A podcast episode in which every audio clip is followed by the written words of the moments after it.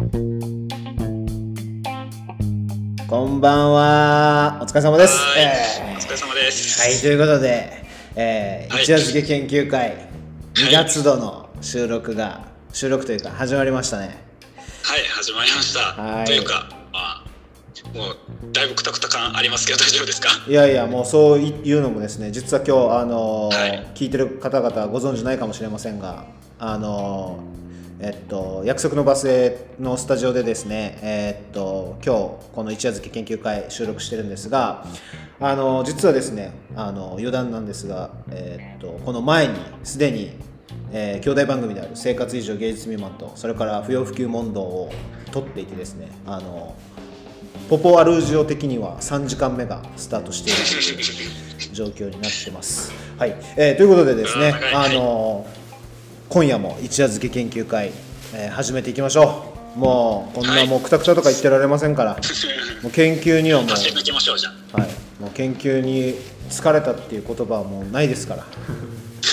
すげえ。はい、ということで、えーまあ、紹介までが長くなりましたが、えーいつも通り、えー今夜お相手は、えー私鳩水庵のポポアルージ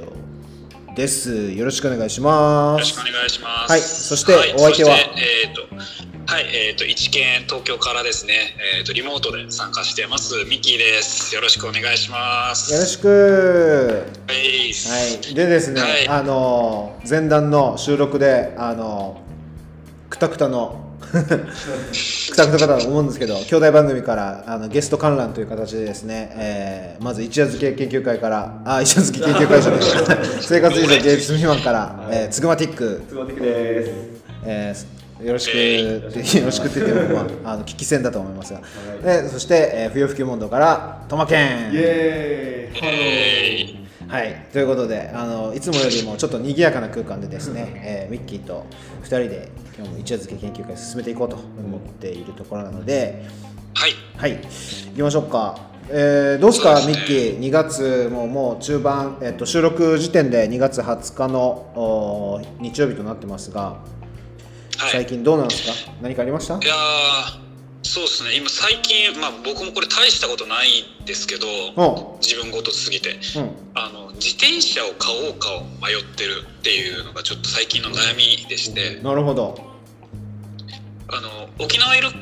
で生活してた頃って、まあ、基本車とか、まああのまあ、バス、まあ、乗るか微妙ですけど基本車多いじゃないですか。うんでこっち越してきてからは車なんてもう駐車場自体がもううんなんか、とも沖縄の変なへアパートの家賃分ぐらいとか取られたりとかするところもないわけじゃないんで、うん。まあ、車手放してきたので、まあ、基本、まあ、バスとか電車とかが、まあ、基本的な足になってたんですよ。うん。ただ一方であの買い物うん。あの自分の研究室とか行ったりする時はあの、まあ、大学までその電車1本で行けるのでうん。事足りるんですけど買い物行く時にちょっとあのやっぱり近場ではまあスーパーもあるんじゃあるんですけど例えばまあなんかドン・キホーテ行きたいなとかなんかちょっと特定のお店行く時になるとちょっと離れてるんで、まあ、そうすると歩くのがまあ面倒くさいっちゃ面倒くさいかなって思っているんですよね。それでまあだから、うん、自転車買うべきか否かみたいな。っていうのがちょっと今悩みというか、まあ、ちょっと考えているところですかねなんか。なんかそのお買い物に使う電車賃みたいなのはいくらくらいなのかな毎月。ああいやまあ買い物自体はもう電車では行かないのでうんうん。あのまああんまりお金そんなにかかってないんですけどあの自転車で行ってはいるんですよ、今実は。なるほど。それたはあれ？だその自転車っていうのがいわゆるレンタルサイクルってやつです。ああレンタルサイクル的なことね。そうそうそうあの人のはパクってないです。あそうなの。あのレンタルサイクルでいあの東京とか結構あのあるのでうんうん。都内は、はいはい。シェアサイクリング的ないくらかとか、うん。そうそうそうシェアそうそうそうですね。うん。でそれそれをやってはいるんだけどって思って、へえそれっていくらくらいなの？月々いくらえっとみたいな感じ？15分の時間換算なんですよね。うん。で70円だったかな。15分70円？そうそうそう。じゃあ30分で150円とか。140円か、うん。になります。で、ま、毎日使まあってるの？や毎日ではないんですよ。だからそこは。うん。週に12回ぐらいかな。2回多くて3回ぐらいその、まあ、いかんその3回も行かないんですけど、うん。あのちょっと離れたところのスーパーとかあのここにしか売ってないものとかっていうのがあったりする時があるのでそれを買いに行く時によく使ってるのがそれなんですよね。でまあ最初は70円ってそのまあ高いのか安いのか微妙な感じもしますし、うんあの慣れないうちは。うん。まあいいかなと思って、まあ、で自転車買ったらママチャリでも1万ちょっとぐらいなんですよね、うんうん。前後ぐらい。そうそうそう。だからその月々のシェアサイクリング費用がい何何ヶ月で原価償却するのかなみたいな計計算かなと思って。そうそうそう、うんまあ、だから単純計算100回乗ったらまああの7000うんうん。円でまあ1万5000円ぐらいの買うって言ったら200回。うん。だあ片道なのでそれが往復って考えたら要は買い物1回につき往復するので1往復するのでうん。まあ大体買い物を、まあ、100回ぐらい行ったらまあ1万円ちょっとぐらいのなんだろう。その自転車代うん。とトントンのかなっていうような感じなんですよね。うん。でだから最初そんないかんだろうと思って近くあのスーパーもあるしって。うん。でやってたらまあ、割と結構いってるなって最近ちょっとあの思ってこれカード決済なのであカードの明細に反映されてるんですよね。うんうん。だからあまあまあでも自転車乗ってるね私ってちょっと最近思い始めてうんまあってなったらどうしよう買った方が良いかなどうかなっていうのをちょっとあの少し最近思ってるっていうのがあってですね。うーん。毎月いくらくらいなわけ？自転車代。えっとまあいや好きだったら大体週に 1, 2, 2回ぐらい乗ったとしてまあうん4なので8、うん。だから週8なのでまあ、3000まあ、円1000円ちょっとぐらいとか。あ1000円くらい？1000円ちょっとぐらいとか。ただまあそれが1年ってこと1ヶ月だったら。そうそうそう。大体まあトントンかなって思っちゃって。うんじゃあ買った方がいいよそうそうそうそう。あやっぱ買った方がいいですか？なんか,、あなんか親がお悩み解決しちゃった。からただなんかそうすると、うん。今度はうん。あのあんま外に置きたくないんですよね自転車。駐輪場。あの僕のとこの住んでる部屋があるっちゃあるんですけどもちょっと古いとこだったのでうん。あの屋外の駐輪場うん。になるんですよ。うん。でそうするとあのなんかやっぱその雨風とかっていうこととかもあるしほうほなんかあんまなんかどうしようかなっていうのをちょっとそれで悩んでて最初だからそういうこともあったんであのレンタルサイクル。レンタルサイクルはさ雨の日に濡れてないの？あそうですね、まあ、基本濡れてるところもあるんですけど、うん。まあ、僕が使ってたところっていうのが、まあ、コンビニのところで屋根があの置かれていたところで。なるほどね。全然。そうそうそう。というのもあったからっていうのがちょっとあのありましてですね。自転車どうしようかな買おうかなでしかも買うんだったら、まあ、なんかあんま外にも置きたくないけどあーそしたら折りたたみとかっていろいろ考えて結局、まあ、何がいいのかよく分かんなくて。確かにね。そうそうそう。じゃあ買わない方がいいんじゃない？振り幅いやまあ例えば自転車で事足りる時と足りない時が出てくるさ多分買い物によっては。そうそう。そうそうなんですよね。そしたらその時って自転車持ってる意味ってないじゃん。そうそうそうそうそう。だし引っ越してもしかしたらそのねスーパーとかその商業施設の近くに引っ越すかもしれないしなんか可能性はなんていうの変動するからそう考えたら所有ってリスクだよね今時シェアだよねみたいなのってなんかトレンドじゃないですか。そうなんですよね。思わなんでもないというか、まあ、僕の部屋自体が今、うん。最寄りの駅使っうんていつも使ってる電車の駅の、まあ、大体歩いて3分ぐらいなのでめっちゃ近いんですよ。なるほどね。だからあの都内の中心部に行く時は基本もう電車なのでうん。やっぱり、そうするとまあやっぱ本当にちょっと離れた大きいあのスーパーじゃないですけどその商業施設デパート的なうん。あのイオンみたいなああいうところに行くなら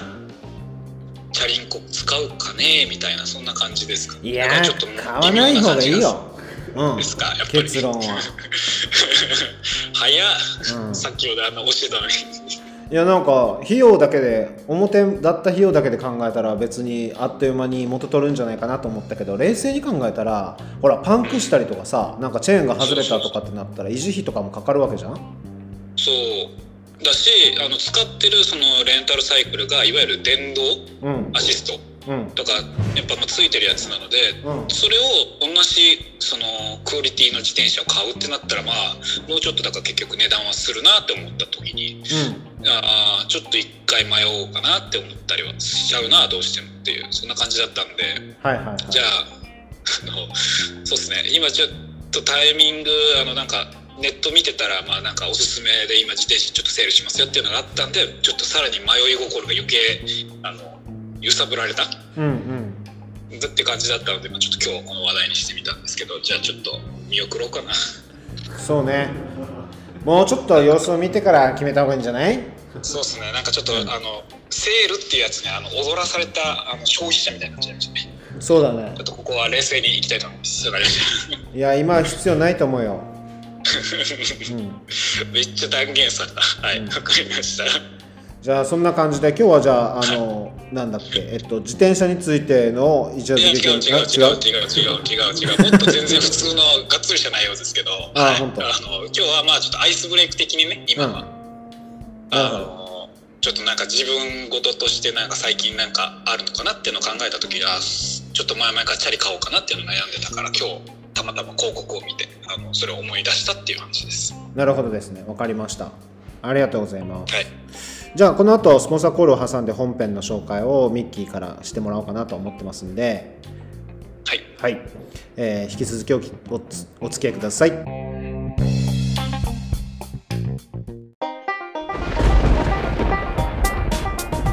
その突きつけられた重厚解体絶望の先に希望を探りたいないメイステディ今宵開催。さあ一夜漬け研究会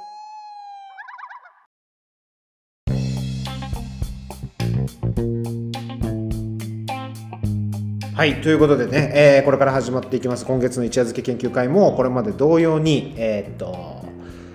オーガニック市場天仏さんのご支援のもとお送りしております、えーオーガニック市場天仏さん沖縄県、えーの、えー那覇市それから沖縄市に店舗を構えている、まあ、オーガニックな食品食材を扱っているお店さんです。で、えーっと一夜漬け研究会がポッドキャスト配信始まるう当初からですねご支援いただいておりますがあのー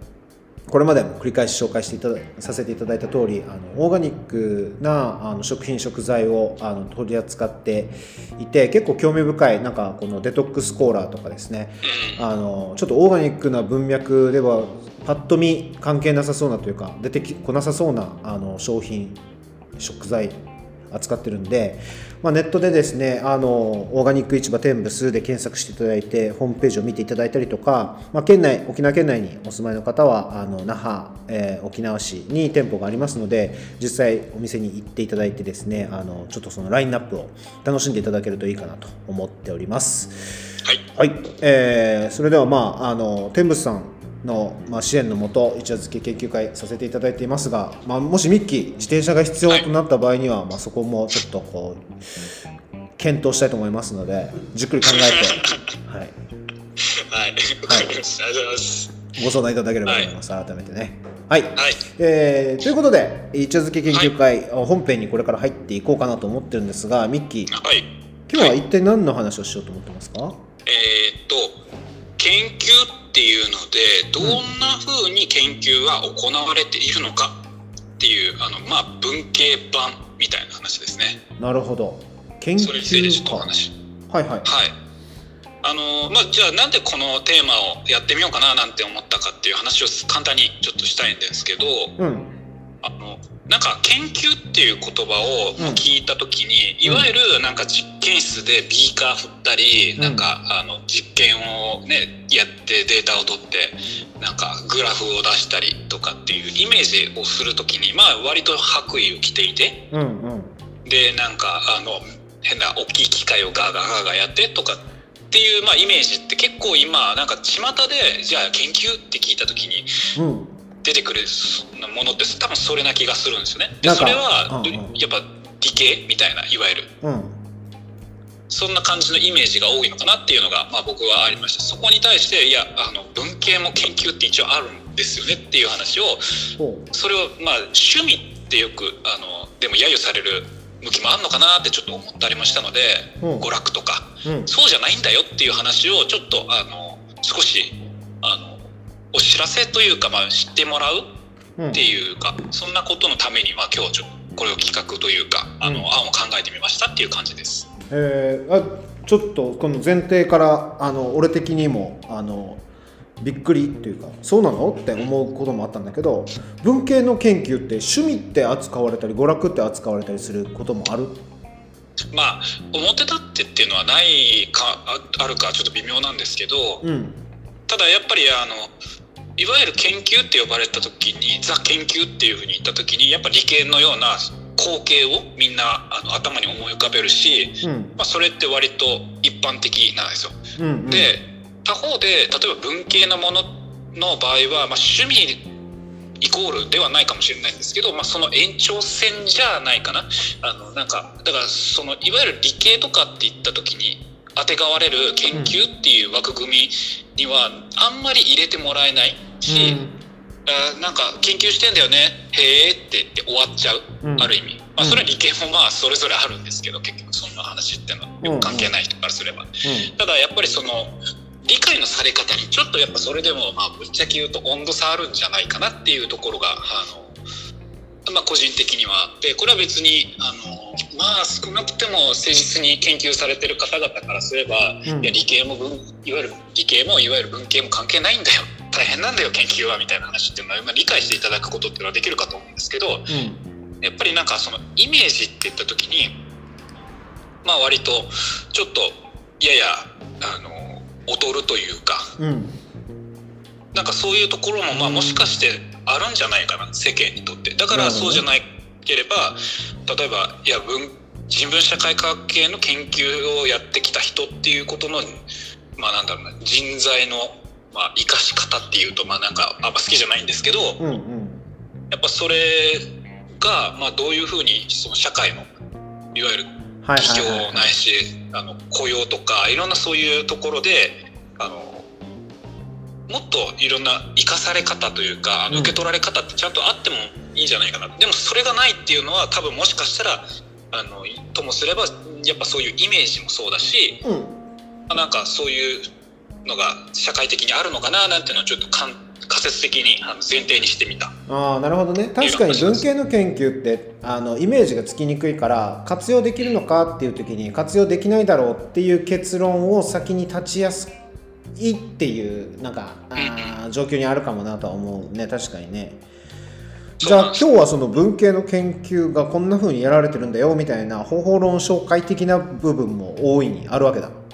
そうですね。だからそれを通して、まあなんかいやいわゆる理系とかにくくられるところと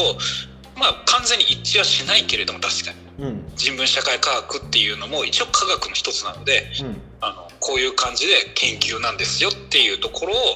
あのまあ何かしらちょっと、まあ、示すまではできないと思うんですけどうん。ちょっと皆さんにも考えてもらえればななんていうあの思いでちょっと提案した次第です。なるほど。じゃあ、はい。それを実現させるためにも頑張っていきましょうかじゃあ今日。文,、はい。文系研究を俺も理解したいしみん聞いてる方にも理解していただきたいということですね、そうですねはい。はい、じゃあミッキー先生教えてくださいよ。文系って、まあ文系の人って何を研究してるんですか？その先生やめてますね。あ本当に？いやあのいやなんかこれをもう一つきっかけとして、うん。あのあ考えあ考えるきっかけとしてあのちょっと事例をもう一個出すと最近ちょっとツイッターで年度末っていうかいわゆる卒論とかの時期うんとか、まあ、修士論文博士論文の時期なんですけど、まあ、割とだからその書き方の指導だとかいろんなことでハウツーの話があったから、まあ、今回ハウツーの方のいわゆるじゃあ研究どうやってやってんだろうっていうプロセスにまあ焦点していったって感じなので。うんまあ、だから今日はまあちょっとその辺も含めてあの、まあ、僕が見知っている範囲のまあ一つの例としてであるいはちょっと、まあ、知り合いとかから聞いたとかっていう、まあ、ちょっとそれぐらいの範囲でしかちょっと全然さらえないんですけどあのお話ししていければなというふうに思ってます。うん。でまず1点目からですね、うん。言うとまあ一つは文献の収集から僕らって始まるんですよ。文献。社会科学系、本うん。まあ、だから本を読んでるじゃ本を読んでるんですけど、そのいわゆる本をね、うん。えー、と集めるところからう。ん始まります。それがあのまあ理系で言うと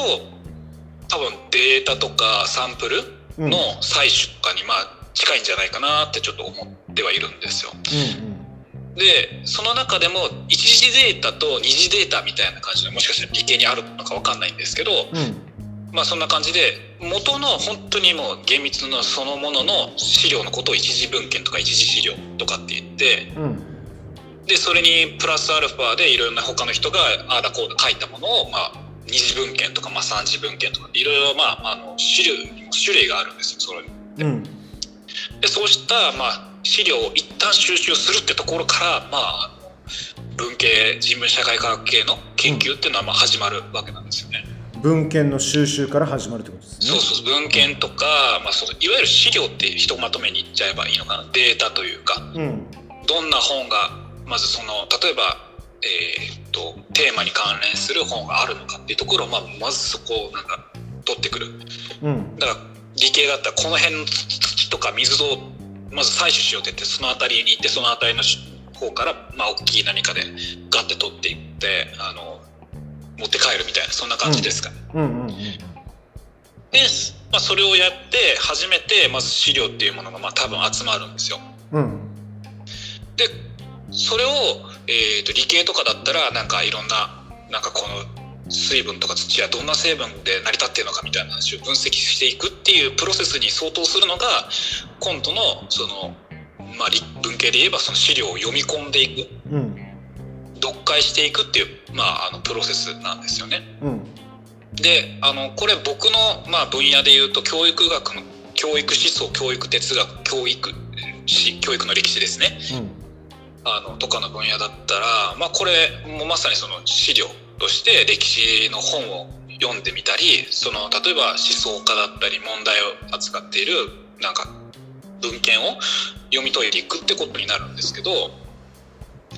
ただまあこれがですねあの理系ももしかしたらそう、理まあ、自然科学とか理系って呼ばれてる人たちもそうなのかもしれないですけど一回、まあ、パッと見ただけであの分かるかって言ったら多分相当難しい話なんじゃないかなっていうふうに思うんですよね。つまり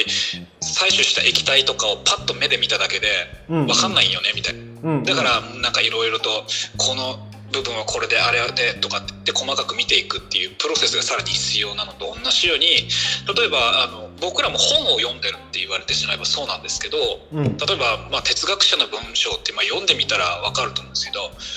まあ言い回しがアホみたいになんかややこしくて。うん。でそれでもその中で使われている言葉概念とかっていうんですけどコンセプト。それをまあ一個一個なんか専門の用語でなんか書いていくっていうのがやっぱりあるので、うんうん。まあ、一読しても内容全体を把握するだとかこのまず言葉ってどういう意味なんやっていうことでそれをまた理解していくっていうことが必要になっていくような感じで、うん。まあ、一回読んだだけではまず意味不明というか読み取れないなっていうところが多分あると思うんですよね。うん。でなので、まあ、そこにプラスアルファとしてさっき言った、まあ、二次文献とかうん。三次文献とかっていうような資料、参考文献ってやつですね。うん。あのを読み込んでいくんですよ。うんうんだから哲学者誰々とかなんか歴史者がうんなんか何とかの歴史について書いたこの本っていうのをなんかテーマにしたまた別の文献を読んで他の人はこれをこう理解してるこれをこう理解してるっていうのを、まあ、どんどんどんどんまあなんだ取り込んでいってあなるほど。まずそもそものこの一次資料というかこの資料っていうのはこういうこと書いてあったんだっていうような形で、まあ、理解をまあ深めていくっていう言い方になるんですかね。うんうんあのになるんでこれはまあもうこれもまた理系の実験系で言うと、まあ、分析するための機械を使って解像度を上げていくみたいなうんなんかそういうまあプロセスともまあなんか近いのかなっていうふうに思うんですよ。うんでまあそういうことを通してようやく多分この一次資料のなんか何々についての哲学だとか何々についての歴史的研究っていうものが何なのかっていうことがその党の研究してる人にとってあのまあ理解されるというかうん。ようやくそれが一定の理解の水準に至るっていうことになるっていう感じなんですよね。うーん。なるほどなるほど。わかりますわかります。なんかとりあえず、うん。まあ一旦なんかちょっと今タイマーも鳴っちゃったのでえーっとまあそ一旦この辺を、まあ、編集点みたいなのした方がいいのかなって思うんですけど、うんだから一回まず何が書かれているのかっていうことを研究していくっていうプロセスそれ自体があの、まあ、別に言って理系とまあ結構遠くはないんだよねっていうのは僕はちょっと思うところがあって。うんでしかもそのデータやサンプルっていうのをこの取っていくっていうのは確かに図書館とかに行きゃまああのできるだろうって思われるかもしれないですけどうん。まあ言うてだからその図書館の中のどの分野のどれを取っていければいいのかっていうことを、まあ、やるにあの選定するにしても結構大変で。うん。でしかもまあ人文社会科学系って言ったらもう全然日本に限った話じゃなくて例えばまああのヨーロッパとかアメリカあるいは中国とかアジアのうん。いろんななんかし国々の資料とかを手に入れるっていうことが必要になってくるっていうのがまあまあまああるのでそうすると全然その大変さっていうのは結構あんまり変わんないんじゃないかなっていうのがまあ一つちょっとここまでのプロセスについてうんちょっとあのお話しできることかなっては思います。これでまあようやくまず何が書かれてたのかっていうのを理解する。だからこの土やこの水が何なのかっていうことをようやくちょっとまあ一定の理解を得るってところまでのまあえーと流れになるのかなって思います。うーんなるほどっすねあのーここまで話を聞いていてうんあのーやっぱり改めて理解したっていうかのは多分理系いわゆる理系とか文系っていう形で区分されてるものっていうか僕らの一般的な認識として分けて考えてるんだけどでも多分その違いって方法論の違いなのではなくて取り扱ってる、えー、と領域の違いでしかないのかもなと思っていてね。あの例えば料理っていう大きい範囲の中に中華やフレンチ日本食とか、まあ、いろんな国々とか地域の料理の手法があるようにあのその例えば中華と日本食と、えーはアジアの、えーと料理っていうカテゴリーに入っててフレンチやイタリアンはヨーロッパの料理っていう風にカテゴリーに入ってて文系と理系の違いって多分その洋食なのか和食なのかくらいのあの違いでしかないのかなと思ってて根本は食材や食品をあの加工したり、えっと調何？調理ってその加熱したりしてあの特定の料理を仕上げる、えービーフストロガノフだったらビーフストロガノフ肉じゃがだったら肉じゃがエビチリだったらエビチリっていう形にしていくっていう大まかな流れは違くてどんなスパイスを使ってて、えっとどんななんていうのかなえー、と器具を使ってどんな食材を扱ってるのかっていうところで区分されてるに過ぎないっていう話なのかなとすごく思ったんだよね。うん、そうですね。理うん、ただまあなん解としてはかしうん違うみたいな話をなんか考えたらまあ多分なんか思ったのはこの今さっき話してて。うん。自然科学系のやつってやっぱ器具とかを使ってより解像度を上げるんですね。うん、つまり外部を拡張させていく形であの対象に迫っていくって言えばいいのかな。うーん。なるほど。道具が重要になってくるというか。物理的にというか技術というか何かそれをもってして、まあ、できるようにしていくっていう。うん。ただ人文社会科学系はもっとなんかもうなんだろうな修行みたいなところはあってうん。あのその見ている研究者研究者研究している人が自分自身の解像度をやたらと上げていかなきゃいけない。うん。だから一次文献をパッて見て、まあ、意味わかんない意味不明だっつって参考文献を読むと。参考文献読むんだけど意味不明だっつってまた別の参考文献読んでいくっていうことでどんどんどんどん自分のに目うん。理系とか自然科学は自分のに肉眼では確認できないから、えーそれを拡張して確認していけるように迫っていく。うん。で人文社会科学系は自分の肉眼では確認できないから自分の肉眼を拡張していくみたいな感じですかね。うーん。まあ対象を増やしていくって感じじゃないかなと思った。文系はね。うん。理系は対象をは限定されてる理系っていうか例えば自然科学で言ったら取り扱えるものっていうのはまあ広い目で見れば拡張はされてるけど実際にはあるものを見ていく学問かなと思ってて学問っていうかジャンルかなと思ってて文系は一方でえっと 見えてるもの一つ一つは見えてるものなんだけどあの並べて語られていないとか比較して比べられあの語られていないものとかを組み合わせ方を作っていく。なんか対象を拡張してるのかなっていうイメージはあるかな。あそれはあのまああのなくはないです。でもそれを通すことであるいはそれを通さないでそれをまあ純粋にも解釈していくだけっていうのもあるじゃあると思うんですよね。その例えばある人が哲学者が書いた文章っていうのを読むんですけどそれは意味わかんない。なぜかというとその哲学者が他のいろんな参考文献を読んで書いてるから。だから私自身もその人が書いた際に見た参考文献を見てあるいはまあそういうのをうん関連する資料を読み込んでそれについての理解を深めるっていうような仕方。っうん。ていう感じなのでなんだろう比較今の話って比較対象を通してまあなんかくっきりさせるうっていうのはあると思うんですけどなんだろう必ずしもそれに限らずっていうのは多分あると思うんですよね。うーん。なるほどなるほど。まあどうだろう。これこのままさ前後半で分けるつもりだったんだけどそのままもう投資で、えっと、あと25分くらい行けるとこまで行くスタイルにせざるを得なさそうだなと思ってるんではい。あのそれでいくとなんかこの議論をあのすることに終始したいわけじゃないんだけどさうん。あのこの対象を広げるっていった意図としてはあのつまりその一次資料だけじゃなくて二次資料三次資料っていう形だったりとか参考文献として扱われているものも、えっと研究対象にどんどんどんどん入っていくえ入っていかざるを得ないっていう点において対象が広がってるのかもなと思った次第でした。うん。うん、なんかそれはうんうん、はい。例えば土壌調査における研究とかであればその特定の地域の特定の地質のあのその何、えっと、土をひたすら眺めていく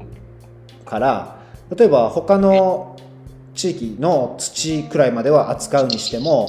えっと、じゃあ水質とかあの、えっと、他の地域でで、えっと、こういう木が生えてるとかなんかそこまでは広がっていかないイメージなんですよ自然科学って。あ。の一定けんあの一つの研究の中ではね。だけど文系の研究って、えそれを参考文献として扱うんだみたいなジャンプが結構激しくあるのかなと思ってて。そのと触れ幅っていうのかな。対象のトピックの幅が広いか狭い狭い分、えっと、その手法の質を上げるっていうのかな。なんかもっと大きくしてみるもっとちっちゃくしてみるみたいな。あれな気がしますけどねそれはアウトプットに関しては多分そう俺はそうだと思います僕も。えっと、その理解した対象の独自性だとか何だとかを際立たせるうんっていうことの、まあ、とか、まあ、もうちょっとそれはまあ、分析の過程であるいは論文を書いていく過程であの確かにそれはあのそういう手法を通してこの考え方とこの考え方っていうものの違いからやっぱこの僕が今見ていた、えー、と概念を使ってるこの考え方は、ね、こう素晴ら素晴らしいというか突飛抜けてるんだみたいな話とかっていうのを言うにはあの、うん合ってるのかなって思うんですけどうん。なんて言うんだろう。だから分かりやすく言うとうん。一つのえーっと詩をそれを突き詰めるっていうことをするみたいな感じですか？ねうん。だから他の詩を比較して読んでいくってことももちろんやり方としてはあるんですけどそのいわゆるここで僕が読解作業とかっていう風な話で言ったものはまずそもそもそれが何書かれているその言葉一つ一つを何て書い何を書いているのかっていうことを理解していくって言えばいいんですか？あのその時ってさ実際に本を引くか引かないかは別としてその詩の中に書かれていないことまであの解釈とか認識を広げていかないと読解が進まない気がするんだけどその時に自分なりのアイデアだったりあるいは他の誰かが言っていたことだったり書いていたことっていうのを参照してる形になると思うわけさはいはい。でただ、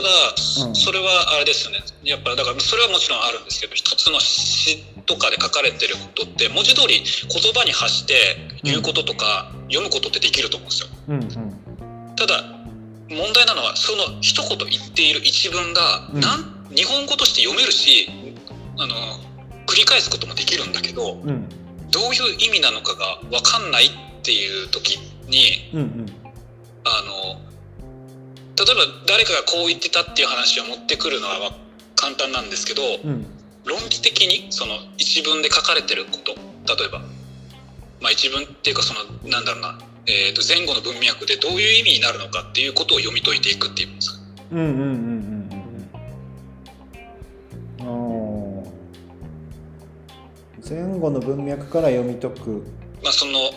なんか文章全体の中でこの人はこう言っていたっていうことはつまりこういうことになるっていうような形で読み解いていく。うん。だから外部をまあ外部はもちろん別に参考にしたらダメとかっていうわけじゃないと思うんですけどうん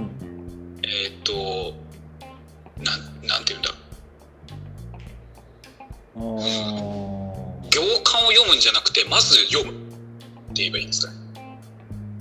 哲学の話で言うと。だからここに書いてあることは何でこれはどういうことなのかっていう話。でもちろんそこでその際に別にあのこれこれこれこれってうん文献で言われてたこととも照合するならばみたいな話とかでよりあの説得力を増すってことはできると思うんですけどうんうんなんだろう日本語でもあると思うんですよね難しい文章って。うんうんでそれをまあ読むときにあのまずそれがその文章の中でどういう位置づけになっているのかっていうかどういう話としてなっているのかっていうことを理解するうんっていうのをまああの一つ言ったところはあるって感じですかね僕としては。なるほどね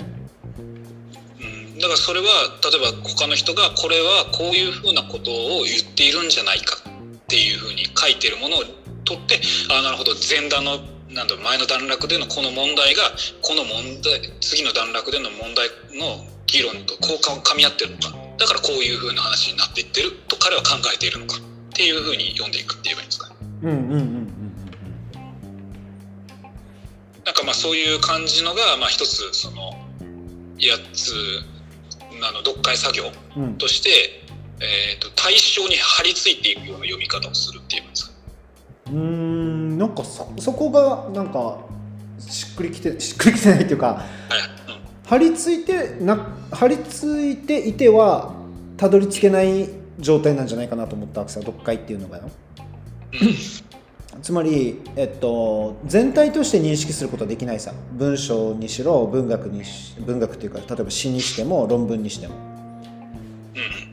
で実際に読み取っているのはそのセンテンスその単語その文字っていうのを瞬間的には追っかけてると思うわけ。うん。でえーっとどっかで引っかかってこれ分からないなこの文この章この一語分からないなってなった時ってその一語から離れてその意味を理解しようとしてる気がするわけ。それははいあります、なんかだからえーっといかななんていうのかな。まあもちろん行ったり来たりなんだけど張り付きつつ張り付かなつつみたいな状態が結構激しく繰り返されるのかなあそれはあの、うん、僕はある僕もあると思いますね、うんうん。なんだろう僕がここでただ言ってるのはえーっとまあそうですね。これ順番前後しちゃうんですけどその後、うん。えーっとそこの対象の意義について何が引き出されるのかっていうことを、まあ、考察していくっていうプロセスの中でうん例えばその移動を浮き彫りにしていくっていう際にあの他のそこから離れた議論とかを、えーっと乗せ込んでいくって言えばいいんですかうんうん。移動っていうのはその異なることとか、ね。同じところとかってことだよね。はいはい、うんそっちのはい。あのをまあ明らかにしていくためにまあなんか他の参考文献っていうことを、うんうん。えー、と読み込んでいく。っうんうん。て言えばいいんですかね。なんだろう哲学の文章原文を読んでいくとまあ、なんて書いてあるかっていうのは読めるし、うん。まあ、日本語で書い訳されてたり書いてあれば日本語で読めるしあの読み上げるってことはできるんですよ。それはもちろんその通り。うんただそれが何なのかっていうことを、うん。あのまず単語の意味がわからないっていうような話だけじゃなくてえっ、と論理構成がどうなってるのかって言えばいいんですかねそれをもっと言うと、うんじゃあ。うんうんっていう話。意味で解像度を上げていくって言えばいいですか？ね、この話めっちゃ楽しいんだけどちょっとテーマからそれてる気はするけど大丈夫かな？いいいかな？いいかな？まあそそうですね、まあ、どっかで戻ればいいかなと思ったんですけど、そういう感じであのなんだろう。確かにこの水っていうものを見た時には確かにまあパッと見たら水なんですよ。うん僕らから見ると、ただよーく見るとここ上の部上の部分とちょっと真ん中と下の部分で見る人が見ればあのちょっとなんか色味じゃないけどなんかゆ揺らぎがあってうん。真ん中のところには、水なんだけどうまく混ざってないよね。だからこの層の3つにこの水って一応僕らが見てるものは分かれてるよねっていうこと、っうん。ていうふうになんかちょっとそのもの対象自体を見た時に、うん。まあ、なんか見えてくるような感じ。うんだからど何で構成されてるのかっていう大枠がまず見えるっていうのが多分、うん。まあ、僕がここまででプロセスで言おうとしたところ。うんうんまあ確かにその際にあこの揺らいでるものは多分水に近いんだけどこのうん資料の別の本で呼べればこれだからこれっぽいなって言ってどんどんその解像度を上げていくっていうのはうんあると思うんで、そういうのはもちろんプロセスとしてあの全然僕もあると思うんですけどなんだ一応言わんとしたかったことはそうです。ねだからその意味で自分の肉眼というかを解像度を上げていくみたいな。うんうん。増やすのももちろんそうなんですけど解釈を。その中でというか、まあ、その対象に向かっている目の作り方としてはなんかそういう人文社会科学系、うん特に、まあはいわゆるちょっともしかすると文学とか哲学とかっていうのは特にそういうところの向きは強いんですけどね多分。うんだからそれをまああ読み取っていくっていう感じですかね。例えばだから古文漢文的なその昔のうん。資料を読んだ時に読み方は多分できたりするしなんとなくなんて書いてあるっていうふうに言ってみることはできるんだけどうん。何がこの段落でどうなっていてこの段落とかここの話の行ではどうなっているのかということを通して全体の構造がどうなっているのかっていうことを把握するうん。っていうのって割とだからその確かに読みあの他の本とかを見ない見ることももちろんなんですけどいわゆる読み方の解像度を上げていくっていうことを通してうん。あの内容の、まあ、こ構造というか、うん。あの作りを把握するうん。みたいな。それでああなるほど。とりあえずまずこういうふうに書かれていそうだなとか書かれているんだなっていうふうなところまでいたい行き着くんじゃないかなっていうのはちょっと。なるほどね。わかるよ。ミッキー。めっちゃあのさ今言いたかったところって言えばいいですかね。うんうんあのえっと水質調査でよりその違いとかどこからどこまでを A の水 B の水っていうふうに区切るかみたいな話の時に例えばまあ超雑く言うと顕微鏡を使ってあのこの、えっと、水面から1 5センチまでの間にはこれだけのものが含まれていて、えっと、そこからさらにあの下の方水面からだから1 6センチより深いところではまた別の物質がさらに加わってる。だから、えっと、構成要素の内訳によって境界線を区切って水面から1 5センチ以内のところを A の層、えーそれ以下のところを B の層ってして A の水 B の水っていうふうに定義して分析を進めていこうみたいな。これが多分なんか今まで水ってなってた部分に AB っていう区分をさらに細かく設けるっていう話が、まあ、解像度みたいな話と近づいてくるのかなと思ってるんですよ。で、えっと、A のところには比較的軽いものが集まってたよね B のところには重いものが3つあの入ってたよねって内訳を明らかにしていく行行為を例えば、えっと、文系ではまさに水を眺めるんじゃなくて、えっと、例えば水についてか考察されている論文を見て、えっと、何を言わんとしているのかっていうその内訳を探っていくことだと思うわけ。で、えっと、顕微鏡を使って文字を拡大しても構成要素ははっきりしないからその文章とか、えっと、このタイミングでこの語句を使用したっていう文脈とか意図みたいなのを、えっと、どうやって明らかにしていけるかなってうんいう話だよね。うん。で前後読んだり。前後っていうのは文章であればその文章の中に書かれている前の段落後の段落っていうのも含まれるし実は文章自体はポンって単体で独立して存在してるわけじゃないからそのとそれを書いた時に筆者はどんなことを思っていたのかみたいな、えっと、文章の一番最初の1文字目よりも前の段落をあの見なきゃいけないから参考文献として、えー列挙されているものを自分も一緒に追っかけで漁ったりとかするってことだよね。うん、そうですね。それそれでまあ対象についての解像度を増やすというよりは上げるっていうイメージ、うんうんうんまあ、そのどちらも自然科学もいわゆる人文社会科学もそういう感じで上げていくっていうのがまあなんかあのうんうんうんうん。うん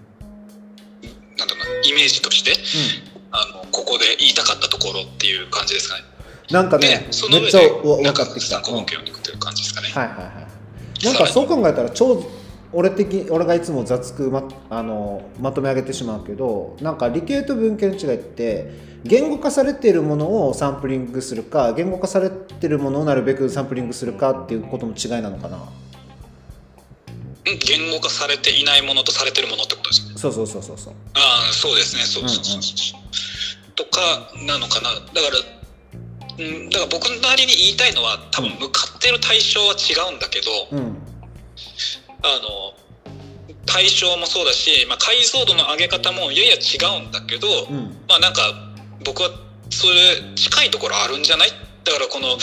データを取ってそのデータが何なのかっていうことの解像度を上げていく。でそれは機械を使ってとかなんかいろんなものを使って、うん。まあ、外部的に、えー拡張していくのか、うん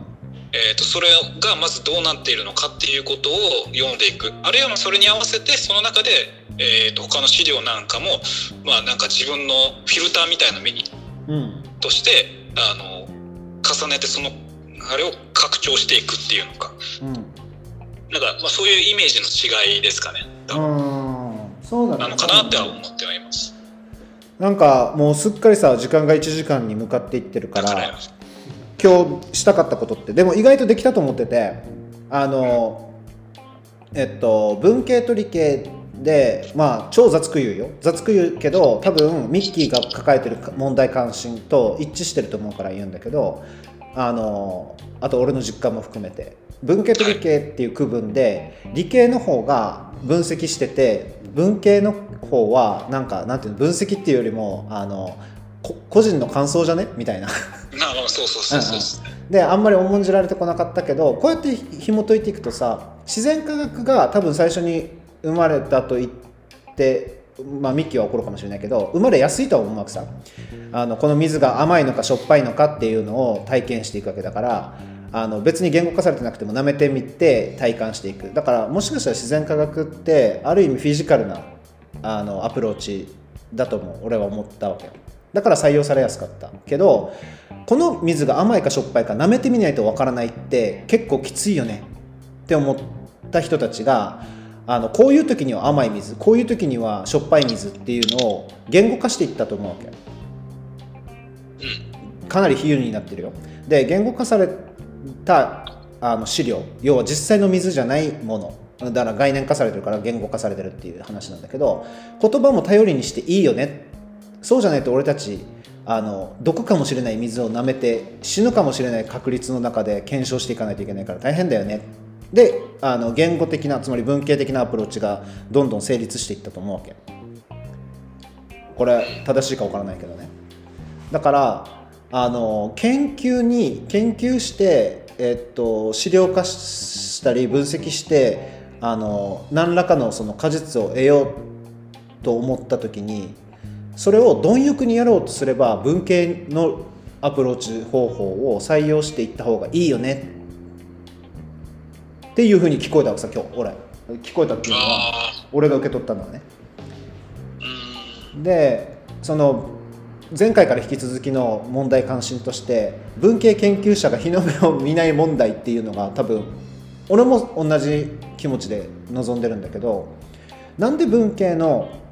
研究がその実学的に扱われてこなかったのかっていうと理系で成り立ってたからっていうのが実相じゃないかなと思ったんだよね。でもっと言うともはやそれだけでは足りないよねもかなり不確実だし理系的なフィジカルなと言ってもいいけどフィジカルな研究と分析だけでは俺たち課題解決できないよねだから文系も取り入れていかないといけないよねっていうのがあのなんかえっと文系の価値最高のためのヒントなんじゃないかなって今日思ったところです。えっとうんとちょっといまああの違うところを言うと、うん。あの多分理系の話が先に来るっていう話は多分なくて実は、うんうんうんうん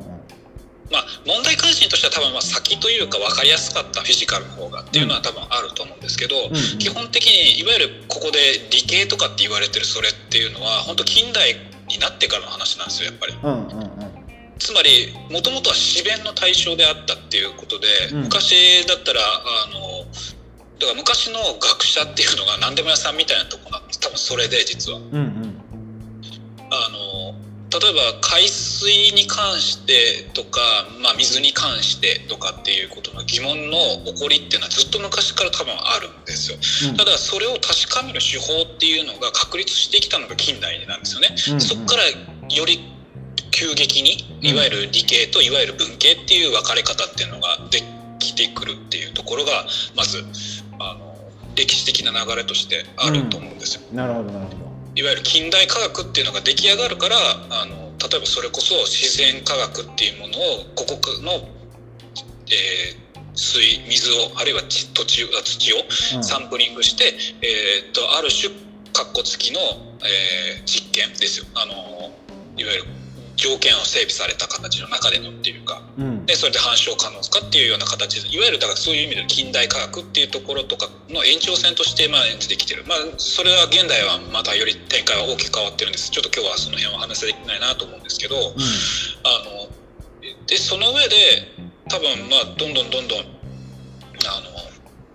の人文系と,、うん。えーとまあ、自然科学数理科学っていうのまあ数理科学もどう分けるかちょっといろいろあると思うんですけど、まあ、いわゆる理系と文系っていうのが分かれていったっていうのが多分あるのかな。でなんか文系の方がいいよねっていうところもなくて全然僕は。うん。うん多分見てるものはある意味一緒なんですよ。ただ何がどういう意味で一緒なのかっていうと理系も文系も多分世界をあの見てるっていう点では一緒なんですよね。うん。ちょっと抽象的な言い方ですけど。うん。でその世界っていうのはいろんなもので成り立ってるっていうところの中の一つ一つ見ていった時に例えばその水の部分であったりうん。土だとかっていった原子あの部分であったりあるいはまああの火とかっていう有機化学というかなんかその辺りとかっていうようなところで見ていくっていうやり方がいわゆる理系。うん。でもう一方で人間がどう見ていたのかっていうふうに記述された経験だとかうん。あの、まあ、記録っていうことを通していきながら、えーっと論理的に、うん。まあ、見ていくっていうことをやっていくのが、まあまあ、いわゆる、まあ、なんだ文系というかうん。あるいはもっと言うとそれらが変化してきたっていう流れっていうものを見ていく。それがいわゆる例えば歴史学みたいな話っていうような形で、同じように世界を見ているっていうところは僕は一緒である意味。あの全然なんかそれに優劣って多分まああのグーチョキパーじゃないですけどうん。あのそれぞれにあるっていう話になっていくっていうところなのかなっていうのは一応一個ありますよね。うん。なるほどでねここで言いたいのはうんなんか僕が言いたいのはせめてあの、まあ、文系も一応理系とかっていうところと同じように一応科学ってやってんだぜみたいな話をうんあのまあそのちょっと地位をすまあちょっと若干斜めになってるところを少しちょっとまあいくつか底上げじゃないですけどイメージをまあああなるほどな自分社会科学も一応科学なんだねっていうふうに思ってもらえればいいなっていうのがちょっと一個あって。なるほどねでさっきの感想文というかあの、うん。自分の感想でしょみたいな話っていうものと閉じないっていうところがその時に一番効いてくるのがさっきあの複数っていうふうに、まあ、ポコさん言ったようなあキーワードと関わって例えば僕だけがこれ考えたっていう話じゃないですよっていうような形で参考文献とかあるいは比較っていうようなやり方っうん。ていうものを通してこれとこれを見れ参考文献や資料の元で元の資料を見ればこう見えるでしょっていうような話っていうのを、あのやっていくのが、まあ、いわゆる人文社会科学系のうん研究、特にいわゆる文系のなんですよね。うん。だから僕らはテキストで読んでいくっていう時にテキストがまず何を書かれてるのかっていうことを突き詰めていくっていうところ。うん。で例えばだからもう日本語で書かれてれば日本語で読むしそれがフランス語や英語で書かれてるんだったらまず翻訳も見見るんだけどうんまあ原文も見るっていうやっぱりちゃんと。うんやっぱこれはこう書いてあるからこう読めるよねっていうやっぱ文法とかも日本語と英語とフランス語で若干やっぱ違ってくるじゃないですか。日本語なんてもう全然違うんですけど。うん。やっぱそことかをちゃんと押さえていくっていう意味であのなんか独断的じゃないよっていうようなうん感じだし、あのそれこそ日本語でその対象を読むこともできるしそれをフランス語や英語とかドイツ語とかでも読むよっていうような形でどんどんなんかこうある意味人間のな解像度を上げていくっていうそういうニュアンスもちょっと含んでるってところだったんですよね。うん。そうだね。まあミッキーが感じているように 確かに文系の科学社会科学とか人文科学ってあんまり科学的なものとしては扱われにくいよなとは今も思うっす。で思うんだけど多分うん認識の話かもなとは思っていてあのさちょっと話それるそれつつもうまとめに向かっていっちゃうんだけどそうん、あのー今さそのえっと何？産業、うん、はい。産業構造ってやっぱり、まあ、各所で言われてる通りあの、まあ、とっくの昔からだけど情報化っていうのが進んでいって通信とかやっていってさあの今までタッチできなかった情報とかあの商品とか人とか物とかことに俺たちって明らかに触れれる機会って増えていってるさね。であのそうなった時にはさやっぱり俺はこう言わざるを得なくてあの自然科学で取り扱ってきた領域だけではもはや解決できる課題っていうのが限られてしまってるというかあの限界に来てると思うわけ。で昔々はやっぱ自然が問題だったわけよね。はっきり言って。で、うん、その自然をどう解明してどうコントロールするかっていうことが課題だったと思うわけ。で一方で、えっと、文系ってくくられて結果的にくくられてる領域っていうのはどっちかというと僕らだったわけよ。取り扱ってたものがね、まあ、私たちでも何でも 一人称は何でもいいんだけど自分たちの物語と世界の物語っていうのが明らかに分かれてたんだと思うわけ。だから自分がどう思ってても嵐が来たら畑は荒れる。解釈の余地はなかったわけ。だから解釈じゃなくてその事実だけがあの取り扱うべき問題だったんだよね。でもあの、まあ、これはミッキーの方が明らかに詳しいけど人類史進人類史のあのフェーズを進めてあのいくとどんどんどんどん現代に向かっていくにつれて僕らあるいは自分たちと世界っていうのがどんどんどんどんこの近接していくわけじゃん。まあ社会っていうのがその中間に置かれてるゾーンだと思うんだけどえっと事実がどうあれ私たちがどう思うかが重要であるっていうフェーズに結構来てるんだと思うわけよね。うん。うん、で例えばこの商品がを売りたいですってなった時にかつてはもしかしたらその商品がいかに高性能であるかっていうことが立証されればよかった。うん、だけど今っていいいい商品であるかどうかということに加えてそれがこの人にとっていいと思われるかどうか。つまりユーザーとかコンシューマー、まあ、いろんな言い方あるけど消費者とか使い手買い手にとってそれがあのほんそその人たちにとっていいと思えるかどうかみたいな、うん、部分であの売り込んでいかないといけない、まあ、これはさ大量生産大量消費の時代から変わってきたよね。そのロングテールじゃないけどあの全員が買わなくても特定層の特定数の人たちが買ってその人たちがしっかり裾野を広げていれば世界市場の中では全然スケールできるっていう発想。うん。でそうなってくると今まであんまりカウントしてこなかった些細な感覚っていうのかな相対的に。全体の意思というよりも個別の意思みたいなところが消費あるいは市場経済の中でも重要になってきてると思うわけ。実際にあの、えっと、商品をどうやって、えっと、普及させたりとかあのスケールさせていくかっていう時にえっと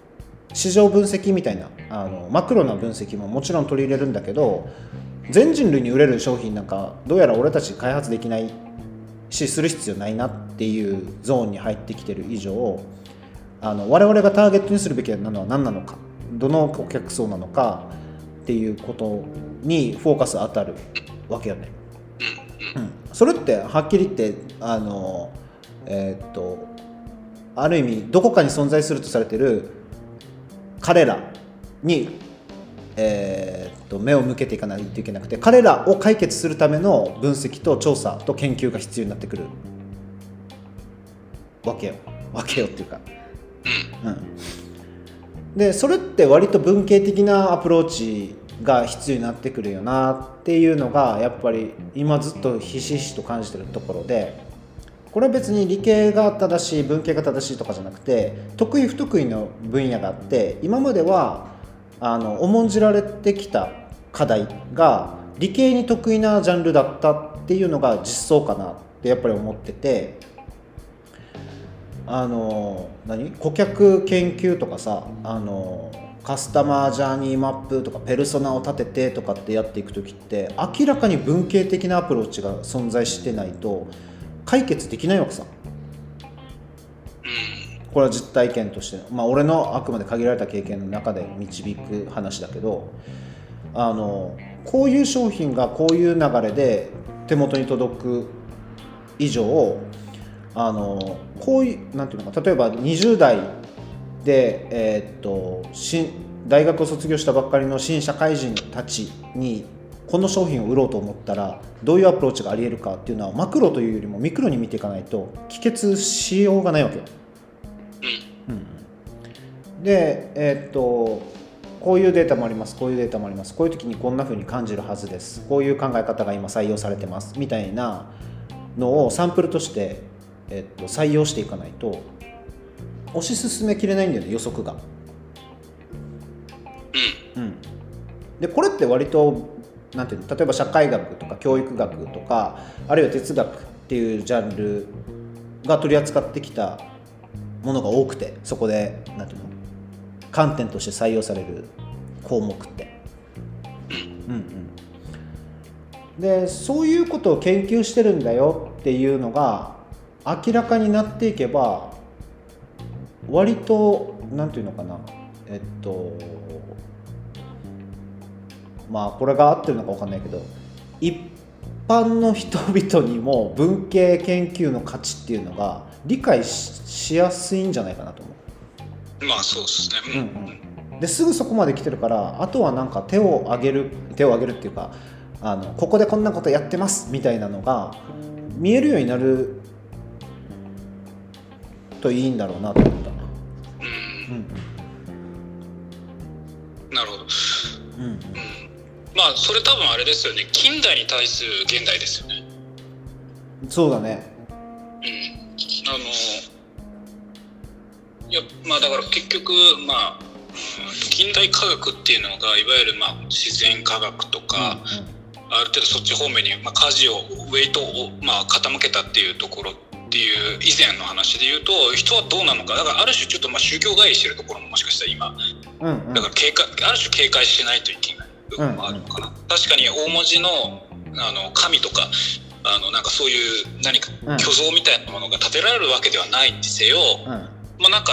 人間への関心だからある種のヒューマニズムっちゃヒューマニズムではあるのかもしれないなっていうのは今今日の話を聞いててやや思うところ。で、えーと一方でその社会っていうものを見ていくっていうのまああるいはその中での人の営みを見ていくっていうことにまあなんだろうなパートが移ってるっていう多分理解なのかなって思ったんですよねそれ。でやっぱそうすると自然科学だけじゃ見れないよねっていうような話なんでですけど、多分だからそこを見るときに自然科学的に人を見るとか社会を見るっていうところっていうのがあのまたまあなくもないというか、うん。ある意味、えーいわゆるデータをとかっていうだから既存のすものをキャッチアップしていくっていうことに終始していくのはまあ良くないんだろうなっていうのはちょっとあのやっぱ人文社会科学系を見てて思うのはやってて思うのはそういうところもあるんですつまり、えー、とある種の、えーとまあ、言い方をちょっとトゲがある言い方しますけど、えーとまあ、産業資本主義に、まあ、飼いならされちゃまずいよねっていうような話っていうのをやるのもまた一方でうん。自分社会科学。その何でしたっけ？前の話で言ってたようになんか波風でしたっけ？あらん？何かを立てるのは文系の得意技っていう。うんうんうん。多分やっぱそこっていうのをあのやるのもまあ一応一方で今その意味で言うと、まあ、文系とかが特にその流れを、まあ、もう一回あのうん。考えるっていうやり方をするっていうところでは確かに得意分野というか、まあ、よくやってるところ。うんなのかもしれないなっていうのはちょっと思いますね。うん、そうだね。あの本当にこれが最後ね。あの 文系のさ、じゃあ文系研究とか文系っていうもののジャンルの価値っていうのをまあ再考したいリバイバルしたいなって思ってるのは共通項だと思ってて、で、えっと俺的にもあのとっても価値があることだと思ってるよって話をしたつもりなんだわけさ。その上での課題なんだけど。それは多分文系研究がけんあの理系研究と肩を並べているんだっていう事実以上に、えっと、文系研究っていうか文系っていう領域はあのさっきミッキーも参照してくれた通り波風を立てたりとかあの課題とされてないものを課題扱いすることに長けてると俺は思ってて、うん、でもその時にさとっても重要なのがあのそう言っている文系文系諸君文系諸君っていうか文系はいメンツが社会に信用されてないといけないと思うわけ。でこすごい暴力的な言い方になるけどその社会に信用されるっていうところに全振りしたのが宗教だと思うわけさ、うん、信用さえされてればないはずの課題を課題として承認されるわけ。神に許されるとかてか考えると文系領域はすべからく文系研究者はみんな社会と信頼関係を高めていかないといけないっていう課題が多分一番大きい。うん、ある意味あの信じてもらえる状態にどう到達するか。かもしれない。なんかこれはさすごく個別的な話で言うとフェミニズムがはっきり言ってうまくいっていないとか弱者問題がうまくいっていないとすればこれらの問題がねうまくあの問題として取り扱われていない理由があるとすればこの一点に限ると思うわけ。受け入れてもらえていないっていう問題、うん、なるほど。これをあのなんていうの迎合と取るかあるいは飼いならされてると取るかあのなんていうのかなえっとコミュニケーション上の信頼関係構築と取るかっていうのはとっても難しいところなんだけどなんか結局多くの人がそうだね確かにそれは解決すべきだね解決されてる状態を目指すべきだねって共感してもらえないとなんかなんていうのかつてのあのえっと社会運動のようになんかやってるやつだけやってるああそっち系ねみたいな領域にどんまた押し込められてしまうあの問題はあるよなと思ってるね。だからなんか一見でもそれから他の番組でも俺がずっとずっと課題俺これ俺の課題でもあるんだけどさ要は綺麗事をあのかっこいいことだって思ってもらえるにはどうすればいいんだみたいな。うん。なんか平和って最高じゃんみたいな。差別ない方がいいじゃんかっこいいじゃんみたいな風に押し上げていかないと多分俺たちは解決できないんだろうなと思ってて。うん。でもかっこよく見せるだけがフォーカスするとさっきの宗教の話と一緒でなんか中身はないのに先導ばっかり上手ななんか 空っぽの広告みたいな風になっちゃう恐れもあるから。うん。確かに、どう見せるかっていうかどう見られるかっていうのは結構重要なことかもしれないなと思ってるっす。まあ身振りですよねそれは、うんうん。正しいだけじゃダメなのだろうなとも思ってるっすねだから。なるほど、うん、確かにそれは僕共感するところは。なんか自然科学はさ正しさでよかったわけよ。正確性だけで。うん。だから正論が正論で一番重要なんだけど文系はどうやら正論だけではダメっぽくてうんうんうんなるほど。うん。まあそうですね。でもそれで言うとだから信用してもらうってところにみんな全振りしすぎじゃねってもだからやっぱ逆にまた波風立てる言えば思うところもあって、はいまあ確かにその信用っていうのとかまあ信じてもらうっていうのは鍵なんだけどみんな何かを信じすぎじゃねっていうところ。うんもうちょっとみんな信じることからどう距離を取るかっていう、まあ、これは僕はちょっと受け売りのところかなりあるんですけど、うん。あのものっていうのが今どっちかっていうと足りないんじゃないか。何かをとりあえずみんな信じるっていうことにはひた走るんだけど。うん。あるいはまあだからこれは裏表で逆に言うと、まあ、全てがニヒリズム的になりうるっていうところもあのあるかもしれない。だから僕はそうなんか綺麗事を言いたいとは思うんですけどなんかうまくまとまる綺麗事はあんま言えてなくてうん。考えつかなくて、だから多分それでもないあれでもないみたいな話を突き詰めていくっていうことを、まあ、人文社会科学系特に基礎研究で哲学とか歴史学だとかみんなはいろんな側面から見てるんだろうなそれを。うん。まあ、見ようとしてるんだろうな、まあ、別に実証系もあるじゃあもうミッキー次回のテーマが決まったところで今日はこの辺にしようかなと思うんだけど。そうですね、うん結次回次回のテーマはあの信じるな疑えってことでしょミッキー。まあその話できるかちょっと分かんないですよ。じゃあもしかしたらもしかしたらの次回 なんか予告っていうか予想みたいな。次回予想は、うん、まあでもそうだと思うよ。だからその辺にフォーカスしていかないといけないとはやっぱり思うっす。文系がある意味避けてきたし多分あのトラウマ文系の持ってるトラウマ感もなと思う。あの領域としての。つまりえっと、信じるとか信じないとかじゃなくてっていう形で科学の方にコミットしてきたんだけどあの信じるか信じないかなんだよなっていう課題も突きつけられてて人間にフォーカスしてたら絶対に避けられないあの重要項目。でそれをうまい具合にそこだけ取り扱ってなんかあの怪しい話に取られちゃってるぜみたいな。だからし信じるか信じないかとか信じるとか疑うとかっていう話に文系が文系領域が向き合っていくことは俺は必要だとは思うなやっぱり、うん、それがミッキーの領域なのかどうかはちょっとさておきなんだけど。うん。うん俺はずっとそれそれ課題だなと思ってるっす。だからあのいいこと言ってんのに信じてもらえないのってめっちゃ苦しいじゃないですか、まあそうですね。うん、でその時にもっといいことを言おうもっといいことを言おうもっと正しいことを言おうとすると実は泥沼なんじゃないかと思ってるんだよね。うん。まあまあそのあたりをじゃあ次回は話せたらなと思います。ミッキー。